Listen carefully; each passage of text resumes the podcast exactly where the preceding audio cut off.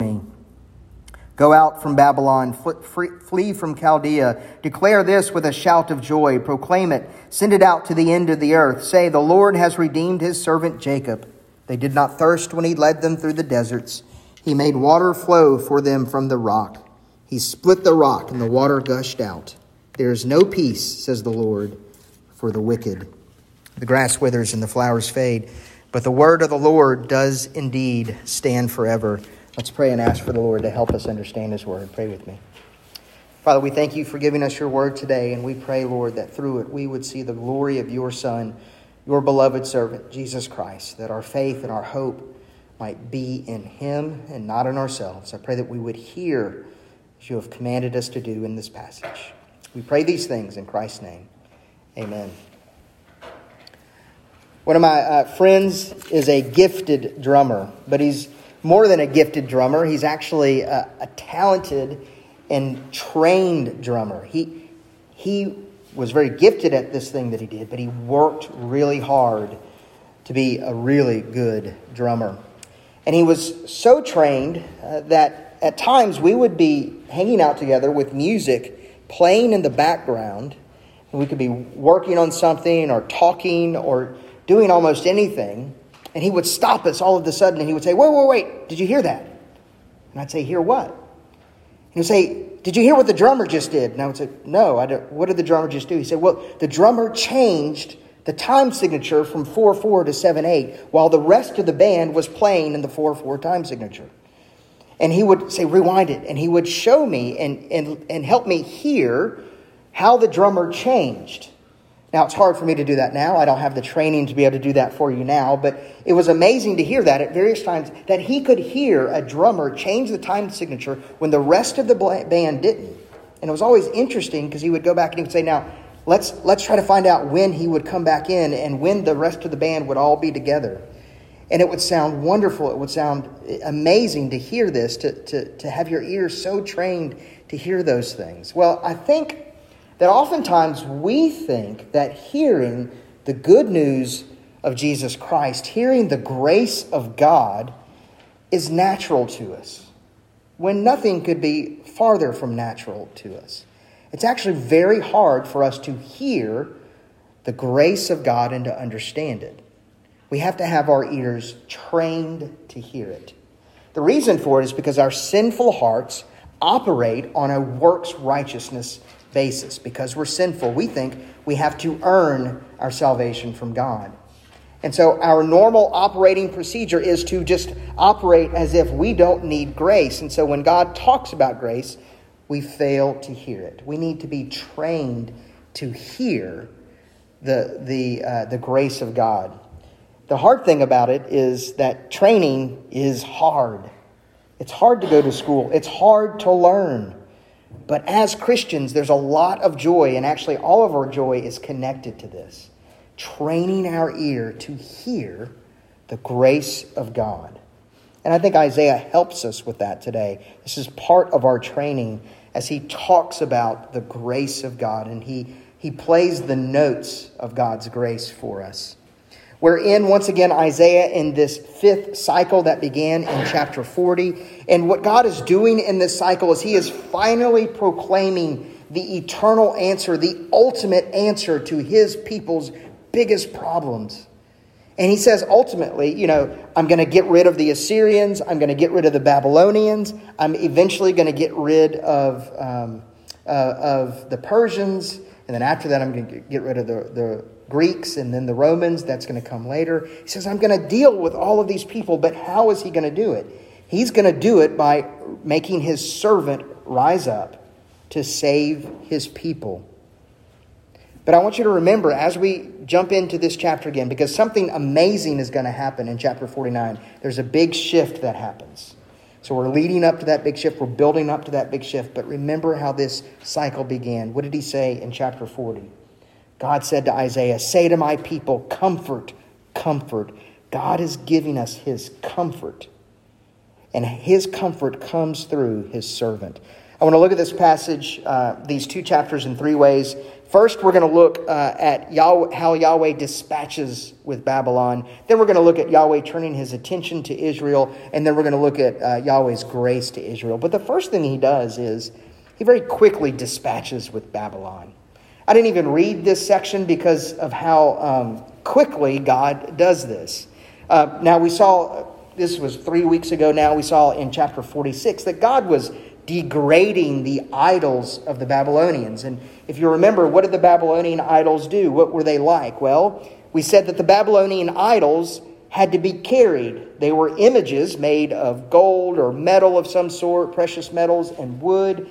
They actually had to be picked up and carried. And that is the nature of idols. Every false god is so weak that they can't carry themselves, they have to be carried. And God says, I'm not like that. I am the one who carries. The true God carries. And he says, Because I love you, I will carry you.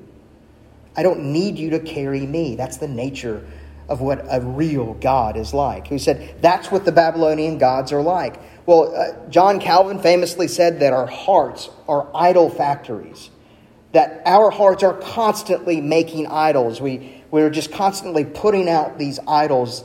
And, and we're worshiping false gods all the time. Well, if that's the case, we are literally carrying around all of these idols that we're constantly worshiping. When God says, If you trust in me, then I carry you. God is better than any of the idols that we make. So give yourself to Yahweh. Well, he continues the degrading of Babylon in chapter 47 uh, because, because God, and we need to remember this, this is kind of the main point that I want you to hear or the main point in the first point, that God is not impressed by the things of the world. We need to understand how Babylon saw herself. Look in chapter 47, look in verse 1. Come down and sit in the dust, O virgin daughter of Babylon. What God is doing is, He's saying, This is how Babylon sees herself. In verse 5, He says again, Sit in silence, go into darkness, O daughter of the Chaldeans. That's Babylon. For you shall no more be called the mistress of the kingdoms. Babylon was very impressed with herself, and all of the people of Babylon were very impressed with Babylon. Babylon was the seat of political power, was the seat of the economy, it was the, the seat of all kind of technological advances, it was the seat of all academic learning. It was the place where if you wanted to be somebody, you had to go to Babylon. You had to be from Babylon. You had to be a Babylonian. In comparison, Babylon would be like New York City, Washington, D.C., Los Angeles, Silicon Valley, Seattle, New Orleans, and Las Vegas kind of all rolled into one. It was, it was a very cosmopolitan city, the likes of which we have a hard time imagining. Well, I want you to understand the way that God sees them. God is not impressed by Babylon and all of her greatness and all of her technological advancement and all of the wonderful things and all of her wealth and majesty and all that. God could care less about any of those things. But she is very impressed with herself. Look at what she, how she describes herself. Look in verse 7, 47 7. She says, or God says, You said, I shall be mistress forever, meaning I will be the one that everyone wants to be like. The city or the people of Babylon build themselves up and they say, Everyone will want to be us. Everyone will want to be part of who we are. I will be the mistress. Basically saying, I can seduce anyone that I want to come into my city to be a part of me. And then she says this in verse 8 Now therefore, hear this, you lover of pleasure. There, that's what she She's like, Who sits securely, who say in your heart, I am, and there is no one beside me. In Hebrew, that I am is Yahweh.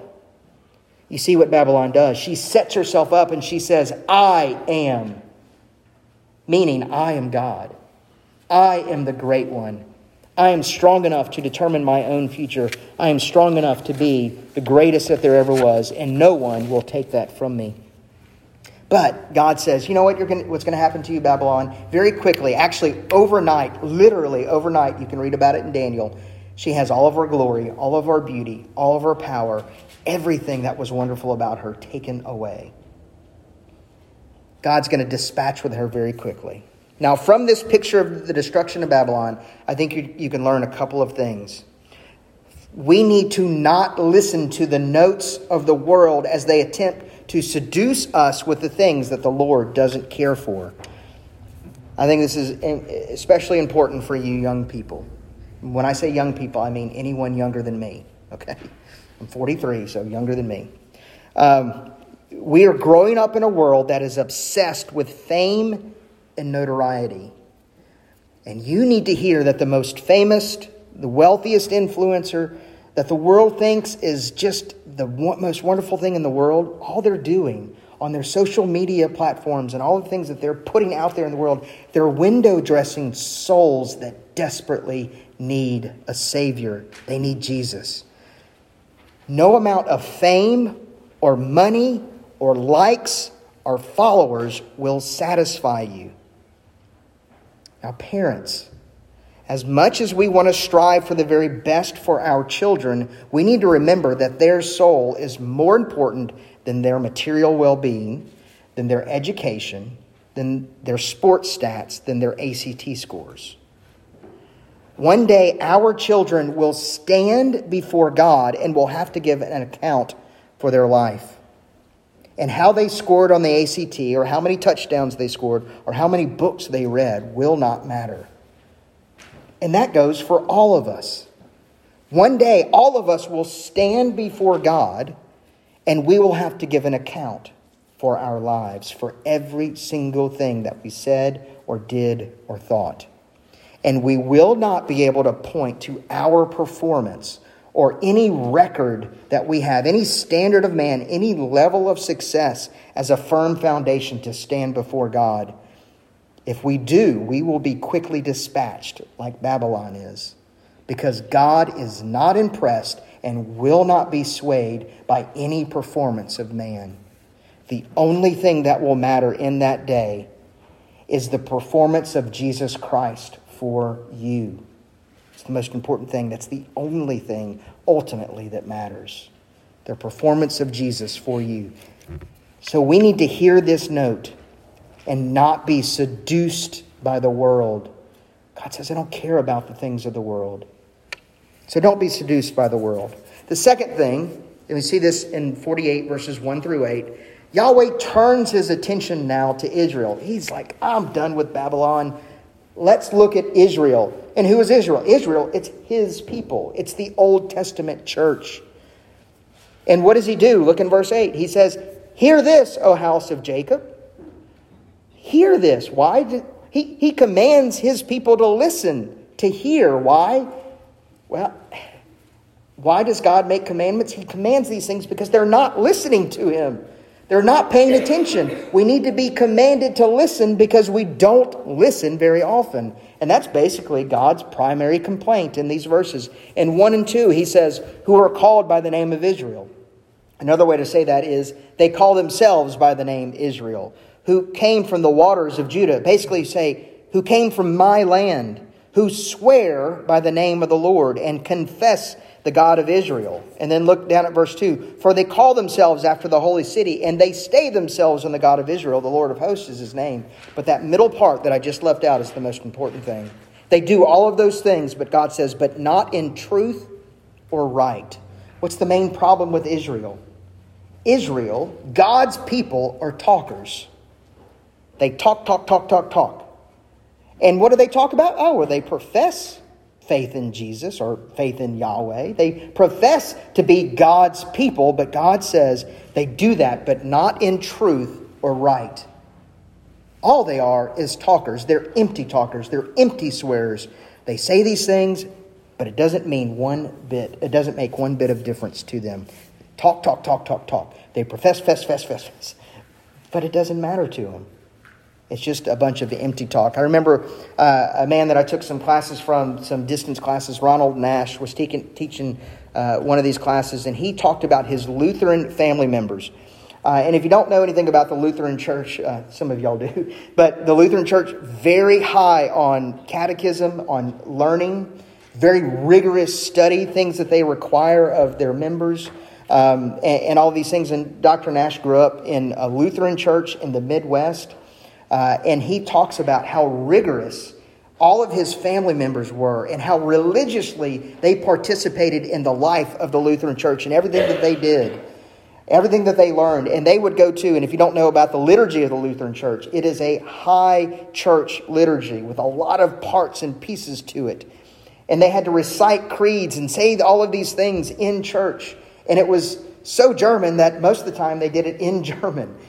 And they really would say it with gusto, with vigor. They would really say it but they didn't believe it. He said, None of my family members were believers, they were atheists. They only went to church for the rhythm that it provided for their life. They only went to church because it was their tradition to do that, and that's just what you did. They talk, talk, talk, talk, talk, talk, talk, but it didn't mean anything to them. That's what God is saying that His people are like. Now, here's what I want you to see. Now, we expect for Babylon to not believe in God. We expect for the world to act like the world. But what happens when we see that the church is acting just like the world? God is saying to his bride that she is acting just like the world acts. And what he's doing is he's holding up a mirror to his bride, the church, and he's saying, Do you see all of your flaws? Do you see what you're really like? God is righteous, but his bride is far from righteous. As a matter of fact, you see this in verse 8 that God says, I knew that you would deal treacherously, that you would not deal rightly with the information that you have, and that from before you were born, you were called a rebel. The name Jacob, who Israel is called by over and over here, Jacob, means deceiver. God says, That's what my people are, that's what they're like. Now, we know that God is going to dispatch with Babylon because they're the world, but what happens when we find that the world is acting just, or the church is acting just like the world? What should God do with his people when they are acting just like the world? Well, they get wrath. God's people should get wrath as well. And I would argue that this is the very thing that makes listening for the grace of God so hard. We have to hear these disconsonant notes being played at the same time. And these are the two notes that are banging up against each other the notes of God's holiness and his people's unholiness. But it's actually more personal than that. And it's much more dangerous for us than that. Because you and I need to see that we are the ones that are playing the notes that are going up against God. We are the one playing the bad notes. We are the ones that are rebelling against God, challenging God and His righteousness with all of our unrighteousness. Let me make it more personal. You are unrighteous and are playing those notes before an unholy God or before a holy God. What do you and I deserve? We deserve the wrath of God. That's what Babylon got, gets. We need to hear that note before we go on to hear the note of the grace of God. Do you understand what you really deserve? Well, in verse 9, and this is good news, God changes how he's addressing Israel. His attention is still on his people, but he doesn't dispatch with them. Look at what he says in verse 9. He shows them his grace verses 9 through 22, he says, For my name's sake I defer my anger. For the sake of my praise I restrain it for you, that I may not cut you off. Behold, I have refined you, but not as silver. I have tried you in the furnace of affliction. For my own sake, for my own sake I do it. For how should my name be profaned? My glory I will not give to another. Instead of God pouring out his wrath on his people who deserve it, he says, I defer my anger. I'm putting my anger away. I am restraining myself. You deserve wrath, but I am holding my wrath back. And in verse 10, he says this interesting thing. He says, Behold, I have refined you, but not as silver. Well, why not refine them as silver? Because silver, if you refine silver, you heat, you heat up the silver really, really hot so that all of the impurities in the silver are burned out and all you have is pure silver. And what God is saying here, I have refined you, but not as silver, because if He were to start refining us as silver to take all of the dross, all of the impurities out, there would be no silver left because we're all dross. God says, I couldn't refine you that way because there's nothing good in you to refine. You need something else. He says, I have tried you in the furnace of affliction, but for my own sake, for my own sake, I do it. My glory I will not give to another. So, why does God withhold his wrath from his people? Why does he instead give us his grace? Well, he tells us why. He says he does it for his name's sake. Did you see that? Did you see how many times he said he shows his grace for his name's sake? For my name's sake, I defer my anger. For the sake of my praise, I restrain it. Behold, I, uh, or for my, verse 11, for my own sake, for my own sake, he says it even twice there. Driving the point home, why does he show grace? It's not because you deserve it. He does it for his sake, because God's glory is his greatest thing that he is after. God is here to spread his glory on earth. And guess what? Saving you spreads the glory of God. Do you get that? You are so bad that God saving you means He is that much better. God saves for His glory. He will not share His glory. And this is at once one of the hardest things for us to grasp, but also one of the most important things for us to grasp. It is because of the greatness of God, because of His majesty, because of His fame, that He withholds His anger. God's motivation to show his people or show his people mercy is not anything in his people. And that's actually really, really good because if God is only showing you mercy because you earn it, then you will not earn it.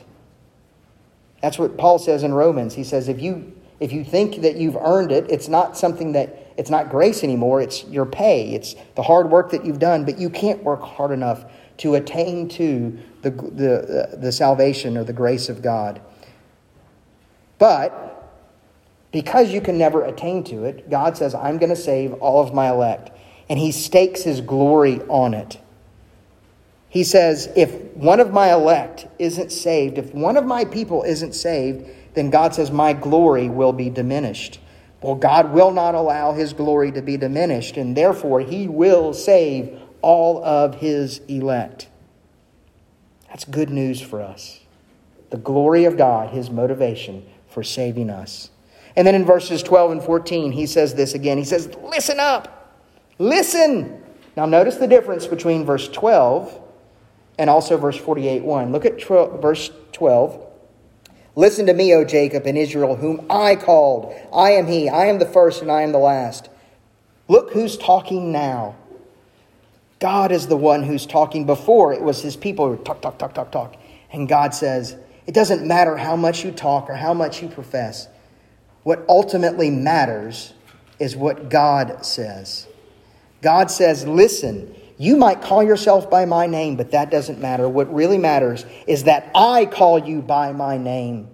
What really matters is that I know you. That's the most important thing. And God says, I know you, and I call you by my name. And there's a subtle shift that happens here. In verses 12 uh, through 16, it's God who's talking. And he's saying, This is, he's saying all of these things, and he begins to talk about his servant. He says, He's talking about one person in verse 14. The Lord loves him. Uh, that's, a, that's one man. He says, I love him. And he talks about that man coming and saving his people from the arm of the Babylonians and Chaldeans and, and all of these things. And he kind of goes on and on talking about this man and what he's going to do. And the point here is this, is that that could be Cyrus. Yeah, and Cyrus does save God's people from the Babylonians and Chaldeans. That could be Isaiah, who is proclaiming this message. But something even greater, I think, is happening there. Because look at the end of verse 16. God has been talking, God has been talking, and now the Lord God has sent me in his spirit. All of a sudden, in, in this passage, the servant begins to talk. This is an important thing for us. It's as if God is saying, I'm going to put my spirit on my servant, and his words are my words. His work is my work. And that's the whole point of the fifth cycle of Isaiah that the servant of the Lord is coming to save God's people.